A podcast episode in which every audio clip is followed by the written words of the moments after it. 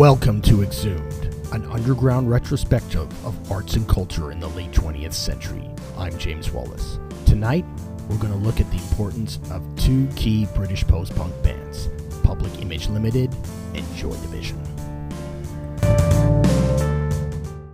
The Sex Pistols' North American tour in early 1978 was extremely turbulent. The tour was designed to be controversial, as most of the dates were booked in the conservative American South by manager Malcolm McLaren, guaranteeing confrontations with the audience. Sid Vicious was spiraling downward into a pit of self destruction, as he was seriously addicted to heroin, but was now in full withdrawal because he couldn't get access to the drug. Much of the audience showed up to see this walking disaster.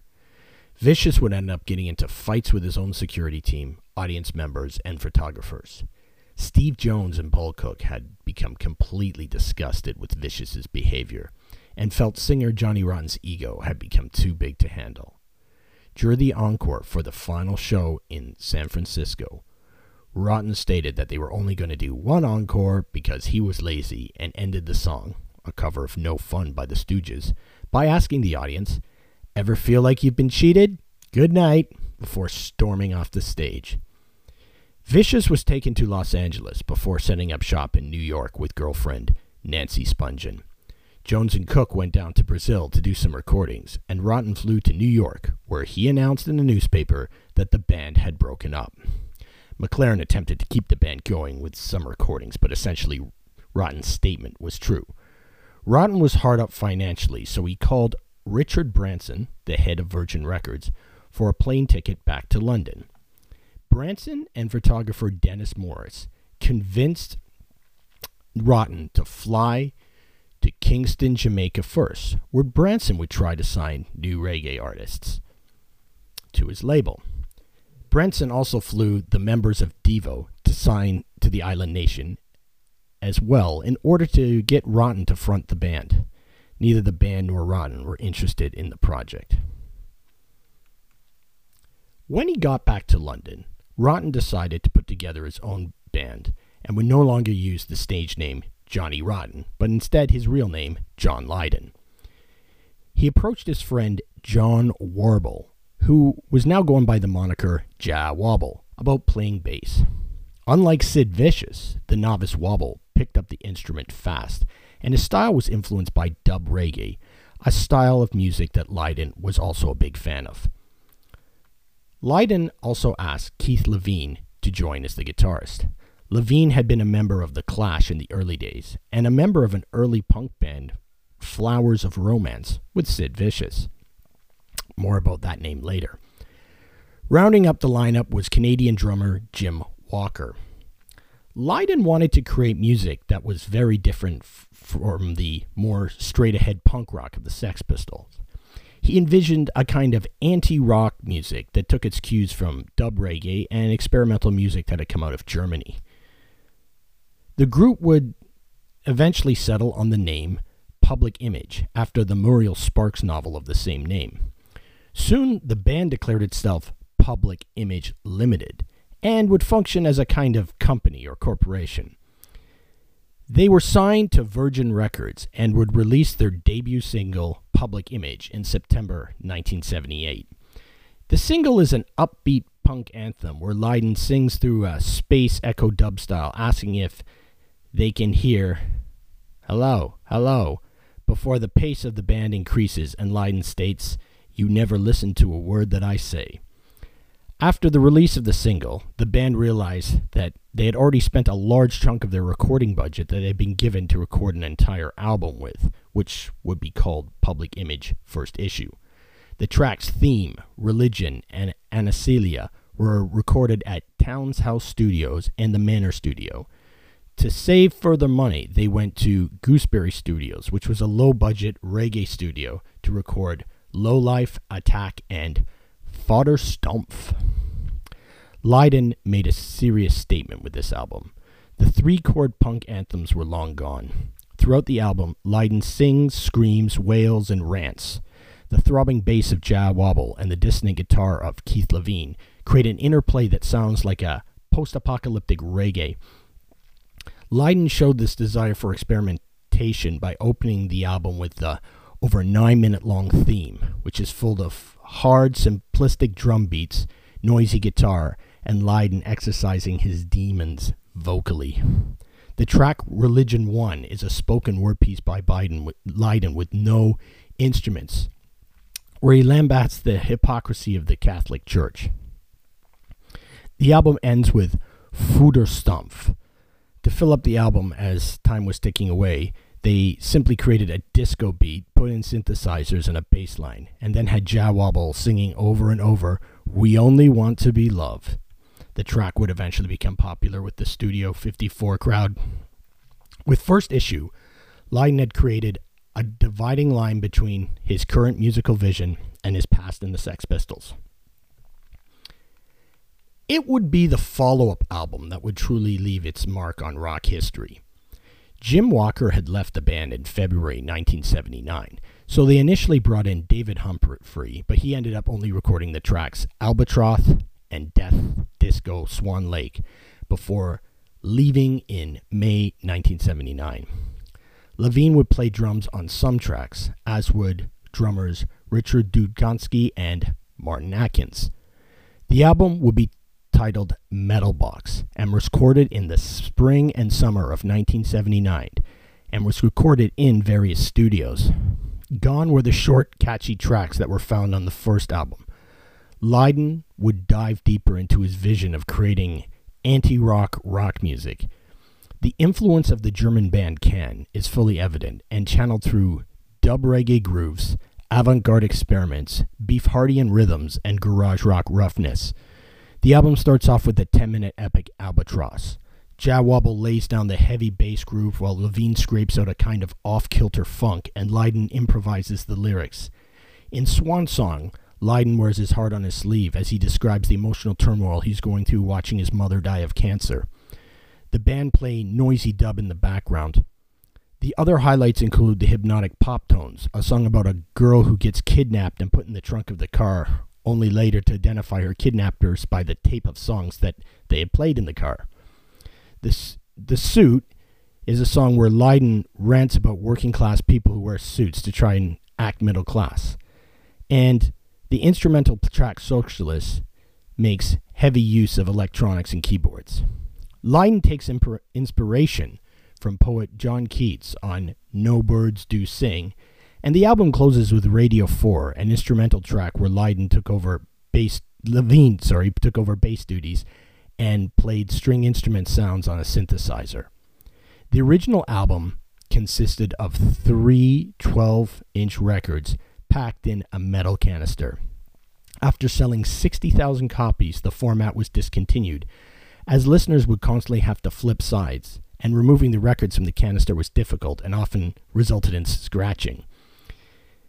It was re released as a double album entitled Second Edition. The band had created an uncompromising album that had a huge impact for decades to come, particularly on indie rock bands in the 90s. During the tour for this album, the band would often get into verbal confrontations with the audience members and promoters. They had an appearance on Dick Clark where they gave up trying to lip sync, and Lydon and Levene gave a particularly hostile interview with TV host Tom Snyder. In November 1980, they released the live album Paris au Printemps, which was the last album to feature Jah Wobble. He was fired for using some unreleased PiL material on his debut solo album, The Le- Legend Lives On, Jah Wobble in Betrayal. At a gig in 1981, they had jazz drummer Sam Ulano play with the band unrehearsed while PiL music played simultaneously out the speakers. This caused the audience to riot. With the follow up album, Lydon chose to challenge the audience even further. Levene and Lydon, with the occasional help from Martin Atkins on drums, created a percussive experimental album. The sound is a mix of Lydon's wailing vocals, Levene's obsession with synthesizers and distorted drums. It is a dark cacophony of nihilistic angst. Levene plays a variety of instruments, including cello, guitar, bass, and drums, along with the ubiquitous synthesizer, while Lydon himself experiments with violin, saxophone, and percussion. This album exemplifies the anti rock concept that was stated in the PiL Manifesto. The album made Kurt Cobain's top 50 favorite albums, and as he stated, It is totally uncompromising, but works somehow. Lydon would start to pursue a more commercial approach to PiL's sound, starting with This is what you want, this is what you get, which definitely had more of a danceable sound. Another high point was 1986's album, produced by Bill Laswell, where Lydon would brought in numerous musicians such as Bernie Worrell, Ginger Baker, Steve Vai, to make a unique alternative rock album. Lydon would again pursue a more commercial direction on 1987's Happy and 1989's Nine.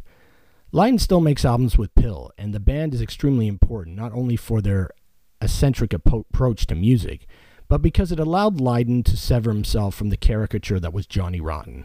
Allowing the exemplifier of punk to distance himself from punk's restrictions is why PiL is arguably the most important post punk band. Lydon's original band, the Sex Pistols, would inspire another pivotal post punk band, Joy Division. At a Sex Pistols gig in 1976 at the Manchester Lesser Free Trade Hall, both Bernard Sumner and Peter Hook were in attendance. They began playing together under the name the Stiff Kittens. After placing an ad in a local newspaper, they were soon joined by drummer Steve Brotherdale and vocalist Ian Curtis. Sumner and Hook both knew Curtis, so they decided to hire him without an audition. Curtis was a voracious reader as a child and got a scholarship to Macclesfield's Independent King's School at age of 11. Over the course of the next few years, Curtis would further devour literature and philosophy, including the works of poets Thom Gunn and T.S. Eliot, philosophers Friedrich Nietzsche and Jean Paul Sartre, and authors Fyodor Dostoevsky, Franz Kafka, Hermann Hesse, William S. Burroughs, and J.G. Ballard. As a teenager, he volunteered to visit lonely elderly people in their homes, where he would steal any prescription drugs he could find. Unfortunately, he would end up taking a large amount of the drug Largactil and overdose, forcing his father to take him to the hospital to have his stomach pumped. He also developed an admiration for both David Bowie and Jim Morrison, singers who would influence his melancholy vocal style. Curtis eventually gave up his studies and decided to get a job in the civil service. When Curtis joined the band, the name became Warsaw and was inspired by the David Bowie song Warszawa off from the Low album. The band played their first gig on May 29th, 1977, opening up for the Buzzcocks, Penetration, and John Cooper Clarke. They would soon find themselves at the Pennine Sound Studio in Oldham to record a five song demo. While many of the songs have a punchy punk rock quality, the throbbing bass, the use of harmonics, and the dark bar- baritone moans of Curtis hinted at something quite different from the conventional three chord simplicity. Soon, Brotherdale was out as drummer, and Steve Morris was brought in. And another problem had to be solved. There was a band called Warsaw Pact in London, so the band changed them, named themselves Joy Division. This name was controversial because the idea was taken from the 1955 novella House of Dolls by K. Zetnik 135633, the pen name of Holocaust survival Yehiel Dinur. In the novella, groups of female concentration camp inmates are selected for joy divisions, where their purpose was to provide sexual favors for the Nazi soldiers. They would end up back in the studio and record 11 songs for RCA, but did not want to release it because they did not like what the sound engineer did and nor the conditions of their contract with RCA. They took on Rob Gretton as a manager and he managed to get them out of the RCA contract. The band would go on to release the four song EP, An Ideal for Living. For the cover, Bernard Sumner, now calling himself Bernard Albrecht, drew a picture of a Hitler youth playing the drums, which had garnered more controversy. The band fiercely denied they had any connections with fascism or Nazism. One of the highlights is the track No Love Lost. The droning bass, the use of jagged guitars with harmonics, and Curtis's sad existential lyrics created a template plate that would be heard on indie rock albums in the early 90s. The band would end up on Granada TV program So It Goes on September 20th, 1978. They played one of their new songs, Shadow Play. The band's live performance was mixed with footage of motorway traffic. The band all had short hair and wore dress shirts, a kind of antithesis of punk. But the power of this unique music made punk look tame by comparison. What the audience was witnessing was a completely new form of rock music that invoked the imagery of a post industrial Manchester. During the performance, Curtis would wave back and forth like a restrained Iggy Pop. The band was introduced by Tony Wilson, who soon became a big supporter of the band. He signed them to the record label that he had formed, Factory Records. They recorded two songs for the Factory sampler, Digital and Glass. With strong support from Wilson, they headed to Strawberry Studios in Stockport, Greater Manchester, over three weekends between April 1st to April 17th, 1979. The result was their masterpiece, Unknown Pleasures. The sound created on this album had just as much to do with the players as with the producer, Martin Hannett. The production sounds like the band is playing in an empty room, and each instrument is given its own emphasis. The entire album has a dark, apocalyptic sound. The drums have a sparseness, the bass has a thick, plodding sound, the guitars play sinister yet melodic lines, and Curtis uses his low voice to express the, his angst that ends up cutting through the heart of the listener. Hannett, very much influenced by the dub producers out of Jamaica, added synthesizers, various sounds, and electronic drums. The band did not like this at first, but the end product showed how these additional effects enhanced the sound of the players. The electronic drums on She's Lost Control created a kind of futuristic off time funk. The lyrics are about a woman that Curtis knew from working at, in the civil service who had severe epilepsy and struggled to find a job. Ironically, Curtis was now struggling with the same condition. The opening track Disorder starts with throbbing bass before the listener is thrown into the upbeat yet bleak soundtrack of the band. Day of the Lords is a drawn out epic where Curtis's vocals are enhanced by prolonged synthesizer notes. New Dawn Fades has a guitar riff that sounds like a subdued Black Sabbath. The upbeat Inner Zone has Curtis's voice double tracked, so he's almost doing a call and response with himself. This song would later be covered by alternative metal band Warrior Soul. The very bleak closing track, I Remember Nothing, has Curtis singing sustained notes over the slow tempo of the band, again enhanced by the synthesizer and drum effects. Unknown Pleasures was a game changer of an album. It would be a massive influence on goth rock, industrial music, and indie rock in the decades to come. The band would go on tour opening for the Buzzcocks, and a good chunk of the audience would leave after Joy Division as they felt nothing could follow the power of that performance. Audiences were showing up in particular to witness the powerful band with its enigmatic frontman. But Curtis's life had become complex. He had gotten married at age 19 to Deborah Woodruff in 1975, and in April 1979 they welcomed their first child, Natalie. He now had the pressure to be a provider. In late 1978, he experienced his first epileptic fit. The condition would soon affect live performances, and he would go into fits on stage, sometimes brought on by the throbbing lights. It became hard to determine whether Curtis's dancing was by choice or because of his epilepsy. He was prescribed barbiturates, which exacerbated his depressive moods. Due to his condition, he was unable to hold his baby girl Natalie often because of fears of her safety.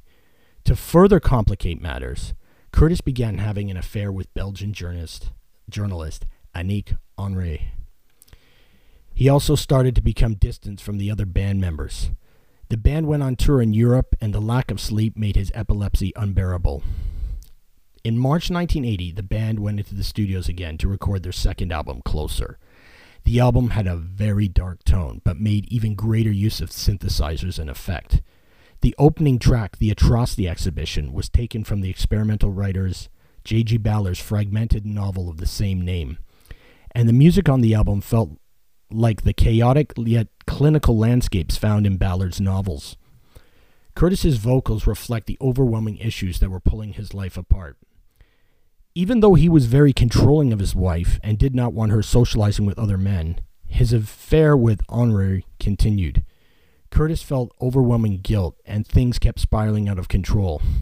On April 7th, 1980, Curtis overdosed on phenobarbital and was unable to play the scheduled gig the next day, so the vocals were handled by the singers from Crispy Ambulance and A Certain Ratio. His wife Deborah began divorce proceedings, and his health and depression were getting worse and worse. Many gigs had to be canceled, but he did make the gig on May 2nd, 1980, which would end up being their last. They were scheduled to begin a U.S. Canada tour. After trying to convince Deborah to drop the divorce proceedings, he stayed in the house they shared alone on May 17, 1980. He watched the Werner Herzog film Stroszek about a busker who travels to the United States and experiences the dark side of the American dream.